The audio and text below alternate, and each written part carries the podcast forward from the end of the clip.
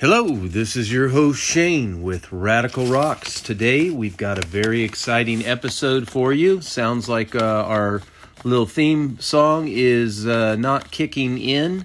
We'll see what happens there. But today we're going to talk about Hiddenite, a rare emerald green gemstone.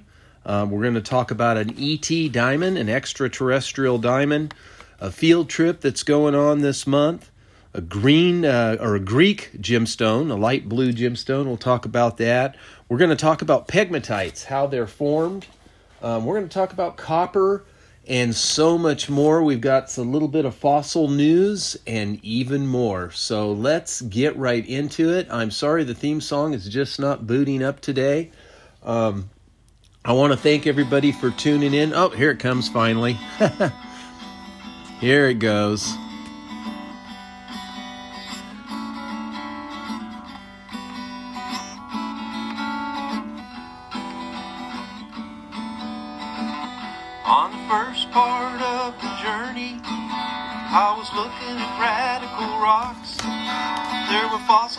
Minerals and rocks and things. There was sand and hills and rings.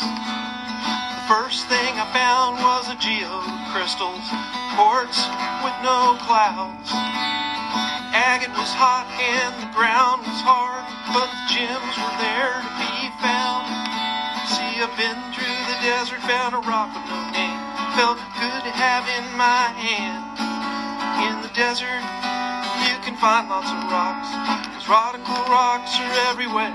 For sure. Radical rocks are all over um, deserts, mountains, beaches, just about anywhere you can think of. There is going to be some radical rocks.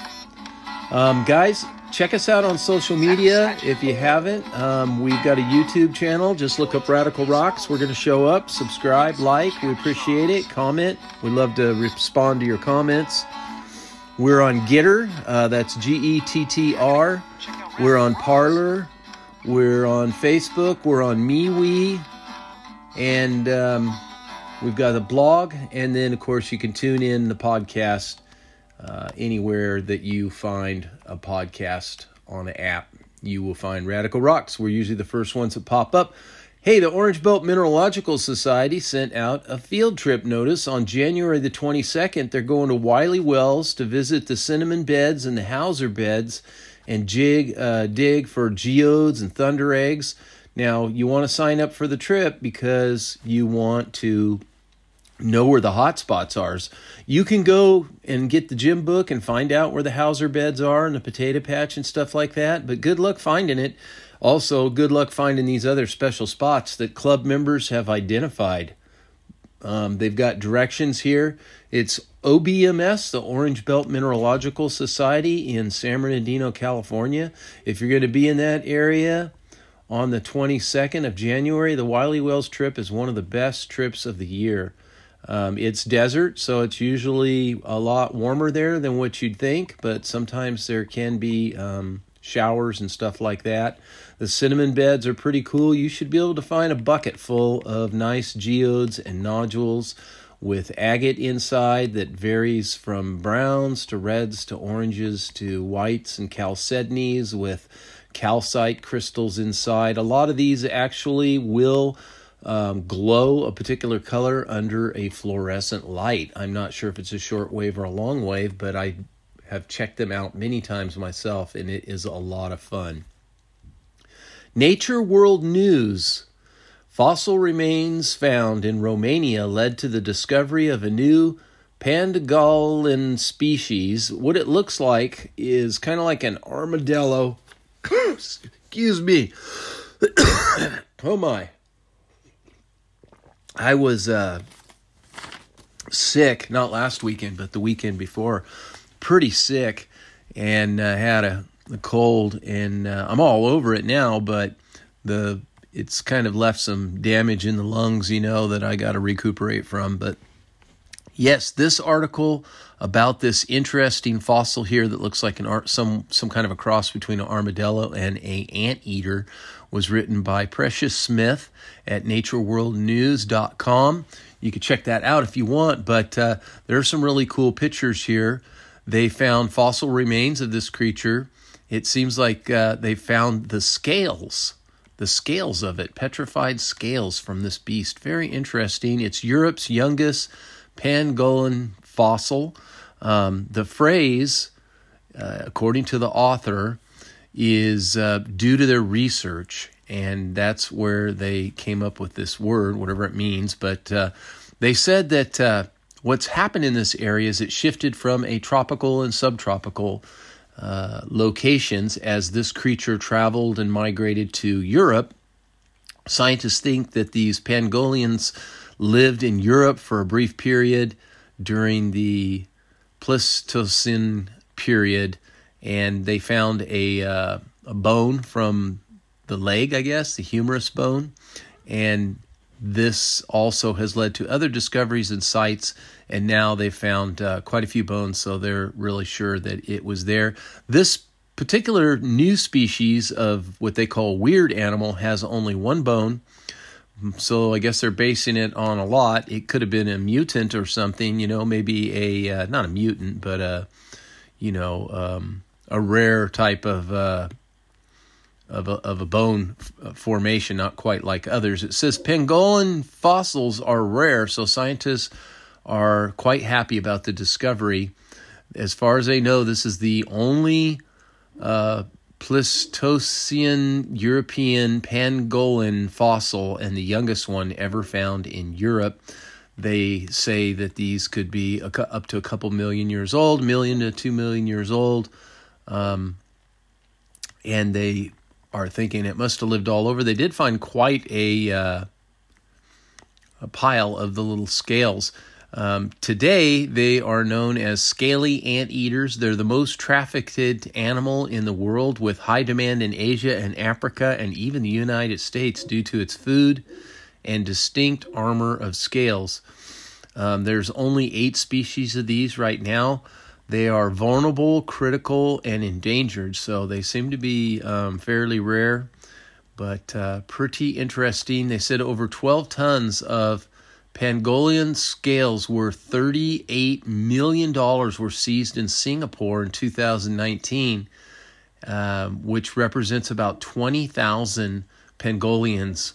Between 2015 and 2019, there was 253 metric tons of these scales. Oh my gosh. So it's kind of sounding like they kill them for these scales and then they do something with the scales, maybe medicinal. They think it's medicinal or something. Pretty sad. But uh, these creatures have obviously been around since the beginning of time and uh, need to be uh, preserved and protected. They cannot just be, uh, you know, used up like that. That's not good. All right. 10 rare and expensive gemstones. We've gone over these lists many times before, but let's take a look at this one. Haven't done it in a little bit.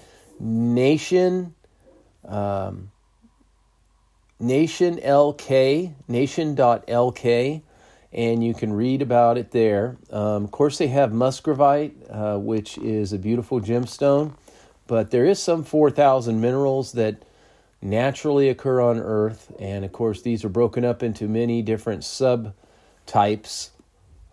But uh, uh, is one of the rarest of all minerals, and um, it's found in a area of Australia in about 1967.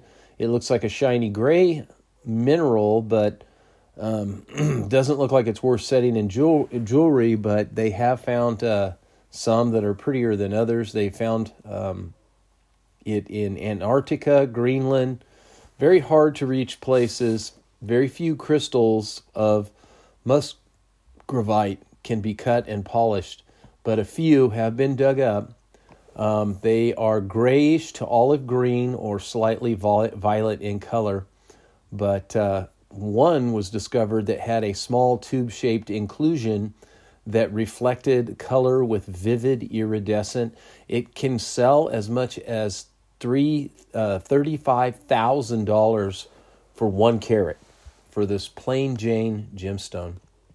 Uh, next on the list is Alexandrite. I've talked about this quite a bit. I love it because it has color changes. It was originally found about 1830 in the Ural Mountains of Russia. Um, you can see it go green by candlelight, or uh, it, by day it is a, a, green, but by candlelight it can be deep red. This described uh, this caused it to be described as emerald by day, ruby by night, because of the red and green colors. The Russian imperial flag it gave the stone immense popularity in Russia. The color changes because of the way the crystal absorbs light and the way that our eye detects red and green lights. So uh, you can pay $70,000 a carat for a beautiful uh, alexandrite with good color change, good clarity, and quality. Very hard to get one up to a carat. I have one that uh, I bought for my wife that's a third carat, and it is quite spectacular. And it actually has almost four color changes. It gives a color change in sunlight, a different one in like an iridescent and a different one in like a fluorescent. So it goes from a brown green to red. Quite beautiful. Benitoite it was discovered in 1907. Mm, this was uh, where gold was being struck uh, and sapphire was being pulled out. And in the San Benito Mountains of California, they found this beautiful blue triangular shaped crystal that is one of the rarer stones around. Uh, if you find these a large size of a carat, very hard to find one that big, can cost you $8,000 per carat. Grand Diorite is a rare and exotic gemstone this is one of a very rare minerals that um, appears different colors depending on which direction you look at it. It can look dark green, colorless, dark blue. Very many hues will show up just by turning it. This is because of the atoms and the lattice crystals that are in it. Sorry, I had to have a swig of coffee there. It was discovered in Madagascar in 1902. Very beautiful gemstone. Um, most of this gemstone is kind of opaque and misty, but there are some clear examples that pop up.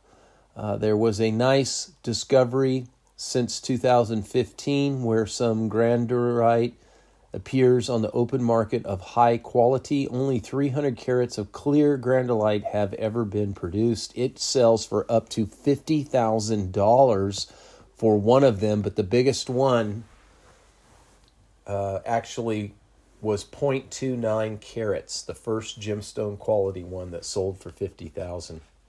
Now, Serind serendibite is 80 uh, excuse me, $90,000 a gram. This uh, serendibite was discovered in 2000 and or excuse me, 1902 Sri Lanka and has been written for an old, uh, written or described or named as the name of that part of the country, serendibite. There are only three faceted serendibite gems that are known to exist. They fetch about $14,000 per carat when they were sold, which was last in 2005. Some serendibites are a dense black, but others have been found that are a dark blue, grayish, pale, green, or brown. Now, punderite, boy, this is a hard one. Pa- pound ret teite, pound dret teite is something that was recently identified and because before that it wasn't identified. Now, these tiny crystals of pound Rhytite were found in 1986. The beautiful pink crystals they never thought would turn into a gem because of their minute size. But in 2000, a remarkable stone was found, a rough crystal pulled from the earth, but already cut and polished uh, gem. It was found in Burma. It weighed 9.5 carats. No Poendertrite this large has ever been discovered before, and let alone been turned into a finished gemstone. So it is flawless. Uh, it is a pale pink hue, and who knows how much they would even sell that for. But uh, it says you might have to pay for one of these gemstones where there's just a little tiny fragment of it inside of it. You would have to pay like $5,000 for a carat of that type of stone. But it wouldn't be a full carat of that mineral. It would be just a, a couple of the little cones within it. That large one that we talked about is now at the Smithsonian Institute. Jadeite. Boy, jade is beautiful. Jadeite uh, is beautiful. Nephrite is also nice, usually used for carving. Uh, nephrite is a prehistoric, uh, just as jadeite is. Jadeite's much harder. China has high value for jade. Imperial jade is the beautiful green jade that almost glows. We talked about jade quite a bit. It's found several places around the earth right now. In, I believe it was uh, uh, Guatemala. There's some really nice jade that they used to dig up back for the Aztecs and stuff like that in those days that is also real pretty. It can vary in colors from purple to white to blue, greens, opal. Uh, green jade is the most highly prized in most civilizations. In 2014, a necklace made from 27 vivid emerald green jadeite beads was sold at auction for $27.4 million. Well, I've got some jadeite if you want to buy some, and I'll sell it to you for only a million dollars. All right, Diaspore meanings, benefits, and spiritual properties. Discovering a new type of gem takes a lot more um, than accident. So in 1970, in a mine in Turkey, they were digging up these annoying impurities. They were using these mineral ores that were helpful for aluminum, and they found these biexite. I'm not sure how to pronounce the, uh, that one, but they were getting these crystals that were in there, and then they found this diaspore, which was mixed in it. They would pick them out so that the biexite would be pure and they would have this great aluminum.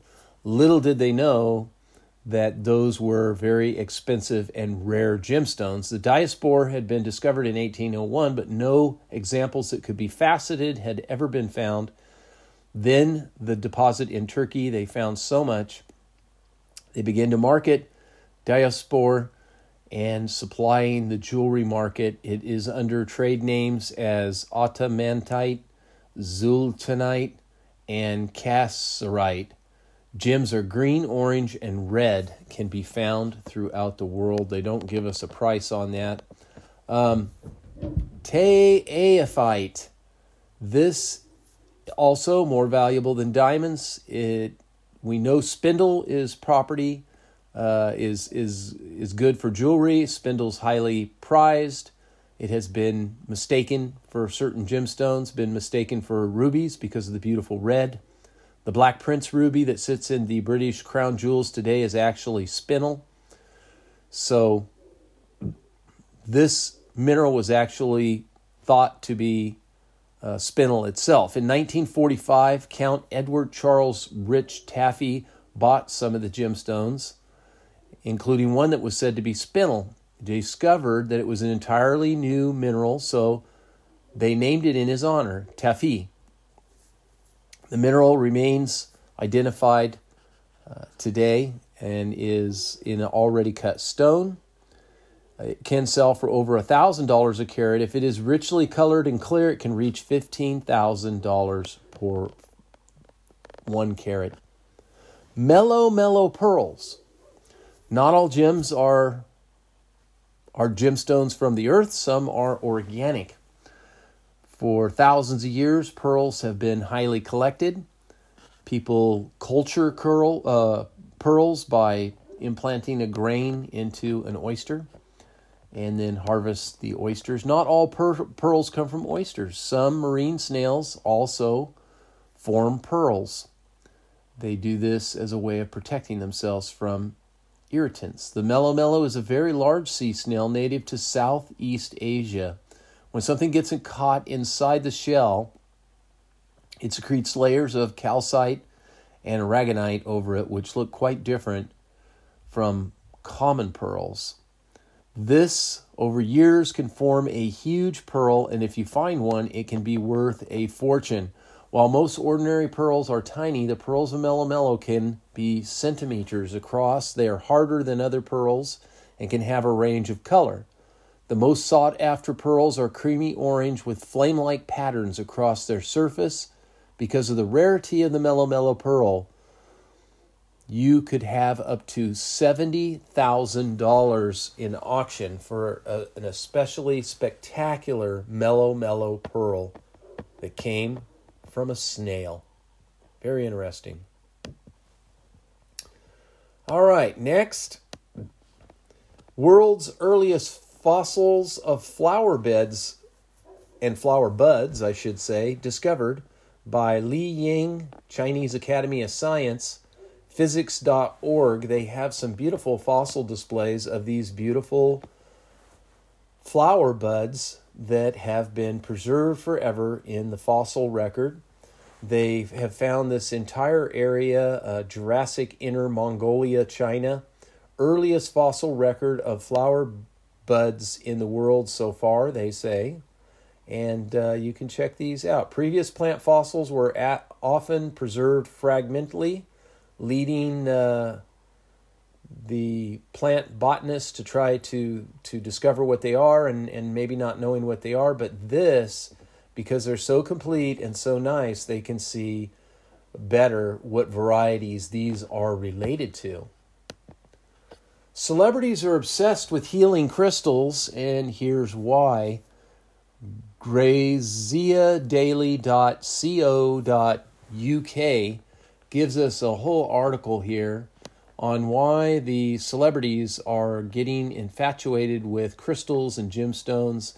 Um, Gwyneth, I guess it's Gwyneth Patrol, uh, Petro, and Katy Perry are big on these gemstones, jades, and other minerals, rose quartz, uh, jade rollers, and uh, amethyst wishful rose quartz peel off masks all these products made with gemstones as well are quite the craze. Kim kardashian's perfume line is inspired by her healing crystal journey.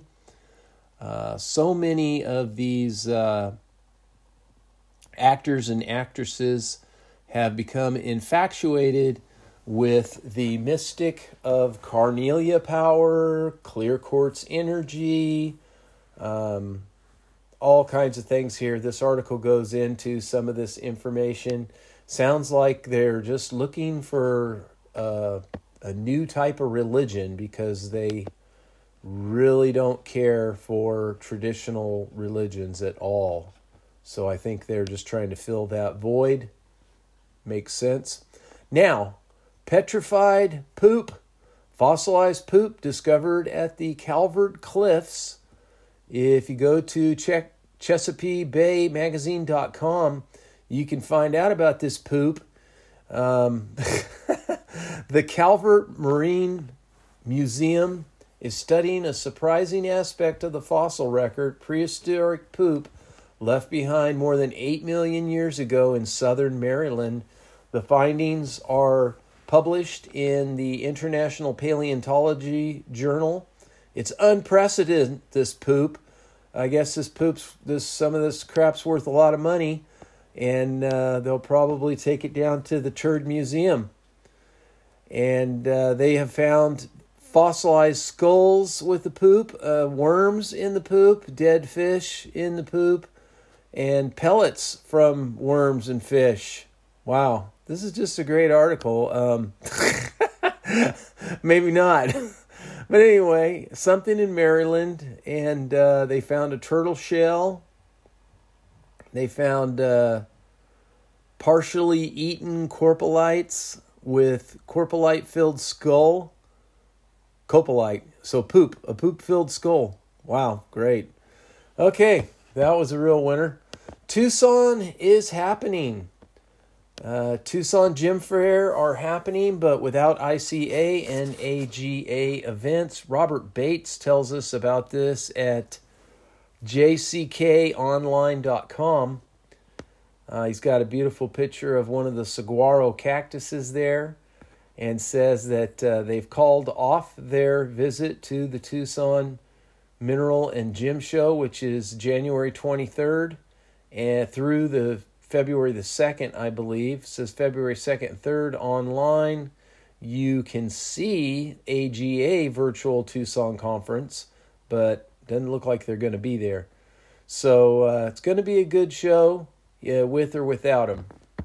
Hopefully you can make it. Also, I've talked a lot about the gym shows out in Quartzsite. Ancient Greek artifacts don't have to be large to impress. Take this tiny carved gemstone. In the canberratimes.com.au, Lily Withycombe, curator, has a picture of this gemstone. And when you look at it, you see that it's very finely carved. There is a winged goddess here.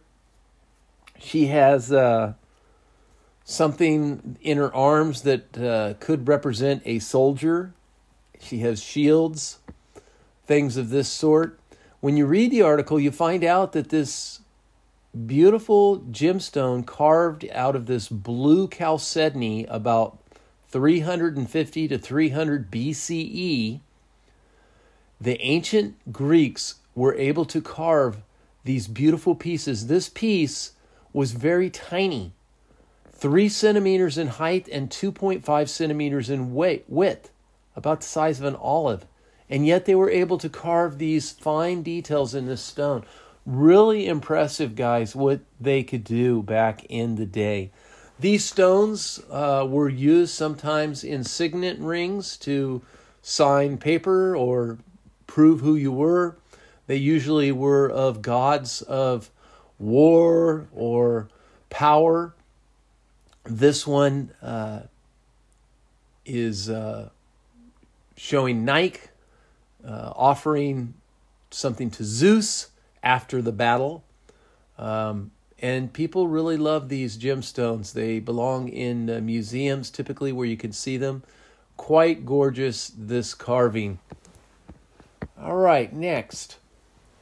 An enormous extraterrestrial diamond comes to auction. The world's largest faceted diamond to come to auction is more than just a jewel by Jill Newman at townandcountrymag.com. She shows us a video here and pictures of this amazing looks like a dark dark smoky quartz crystal, but it is they say an interstellar diamond that blasted to earth from either a supernova explosion or a meteor. It's a whopper. 555.55 carats. You got to use your whole hand to hold this thing. It's called the Enigma. The Enigma diamond is too large to wear, but it does make for a great conversation piece. They feel that this uh, black diamond was from billions of years ago.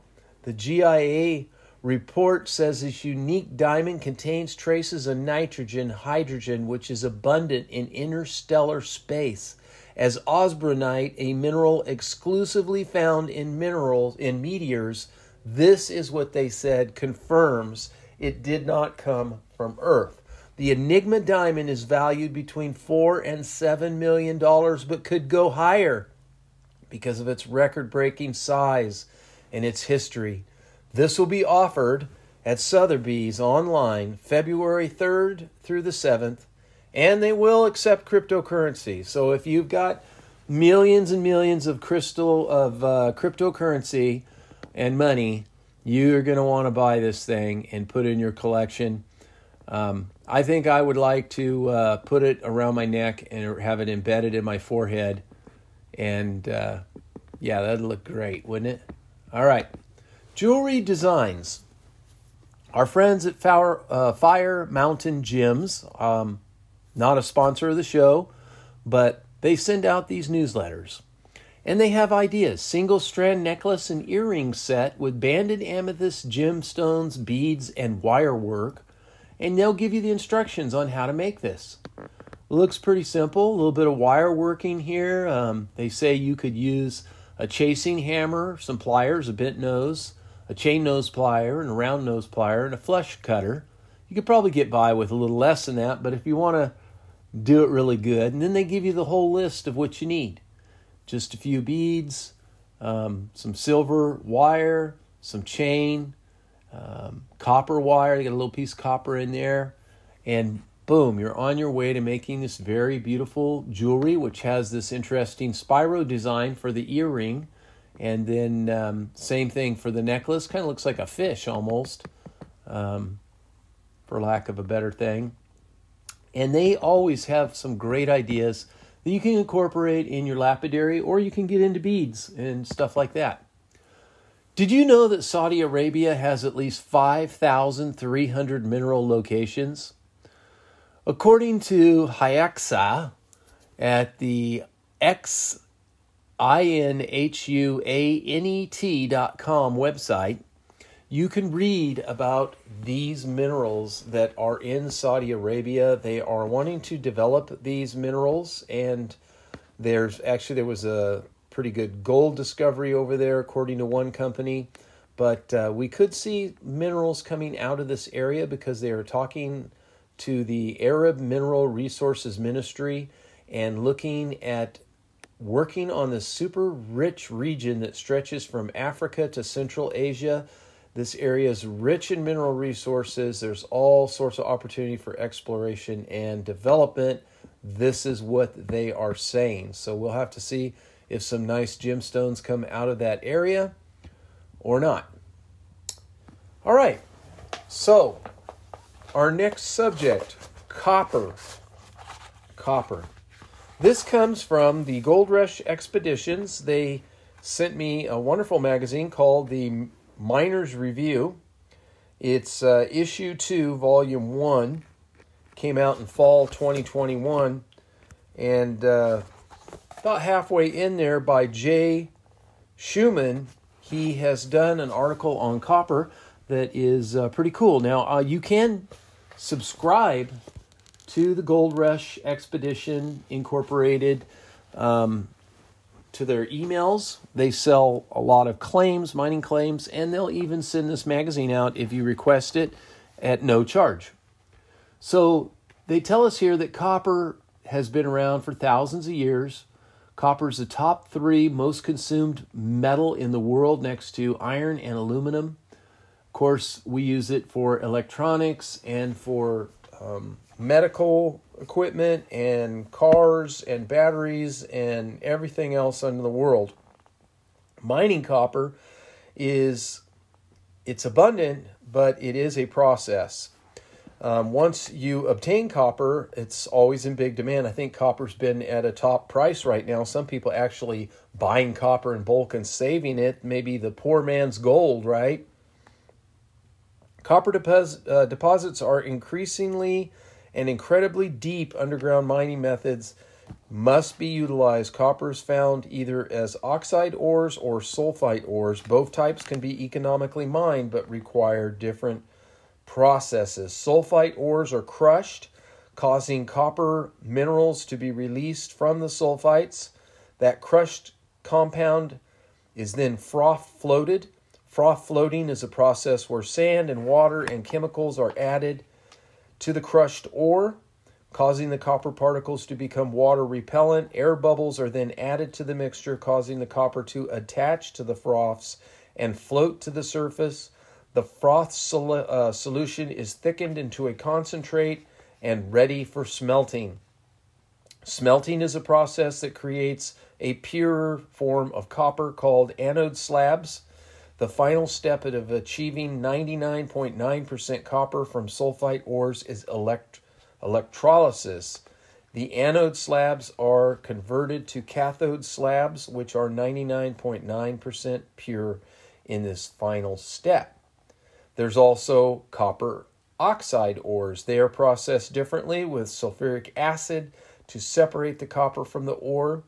This is called heap leaching. The copper is removed from the leach to the solvent, which removes the impurities. Uh, electroextractation is the final stage that passes electrical currents through the solution that positively charges the copper ions. The copper ions can then be placed into a cathode and through the sulfide and oxidized ores. Um, these things can be economically mined. At least people are still buying copper, we know that much. And the sulfite ores are more profitable because they usually have higher copper content. On the other hand, copper oxide is more abundant. Either way, you can't go wrong with a copper mine. Chile currently has the largest documented copper reserves, is a top producer of copper. In 2020, they made 20 million tons of copper. They produced it and sold it globally. In 2021, copper hit an all time high of $4.90 a pound. Of course, recycling copper is another way of retrieving copper. Uh, it's worth about 90% its original value. In 1990s, 550 tons of copper was produced because so much was being, um, you know, recycled. Copper in industry, again, it's very malleable. It has a good electrical um, bases and properties, so it could be used for all these things. It also has a antimicrobial property.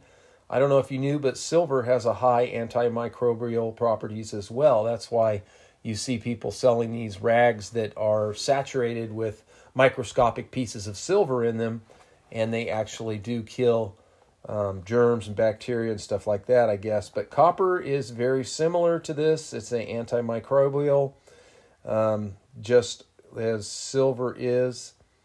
Um, copper is is works even dry. They say where the silver works better when wet to release its uh, antimicrobial effects, copper can do it dry. Um, it can kill the microbes from coughing, sneezing simply by touching the surface it comes into contact with because ions are released from the copper, killing the microbes. Wow.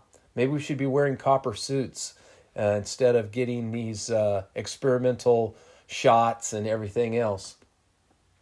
Uh, article goes on to talk about some other thing else's that's going on. MRSA found on copper surfaces was killed within 20 minutes.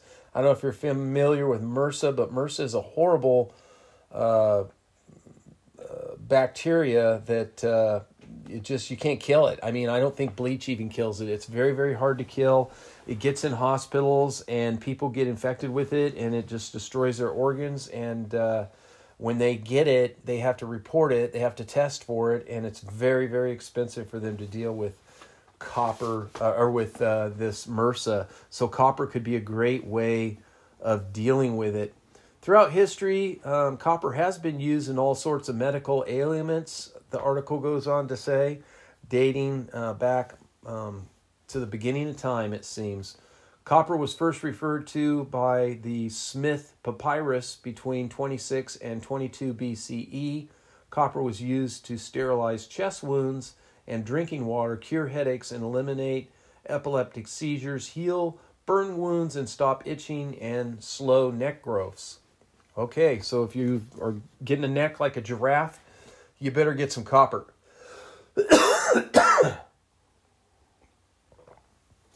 All right, sorry, coughing again there. Got to have a little coffee.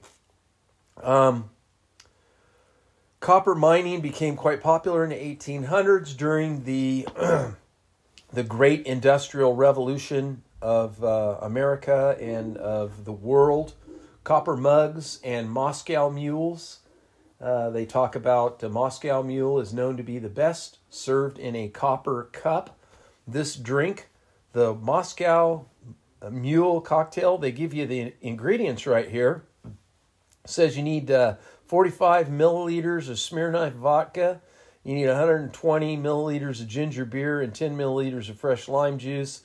And you put that in a copper mug, and I guess nothing beats it. All right, what else? So now you know the history about the Moscow Mule. They tell you more about it here if you want to find out more about the Moscow Mule. In conclusion, the article says that copper is an amazing, versatile metal that has been used for centuries for fun and function. One might say copper is worth every penny. But um bump. All right. Guys, I hope you really enjoyed today's episode. Um, we do a lot, uh, we go through a lot of articles that are not really good, and uh, sometimes we share them with you anyway. but some, a lot of them we weed out, and we try to keep stuff that's interesting and entertaining and educational. We hope you appreciate that, and you come check out some of our social media and support that. Until next time, remember, rockhounds don't die; they petrify.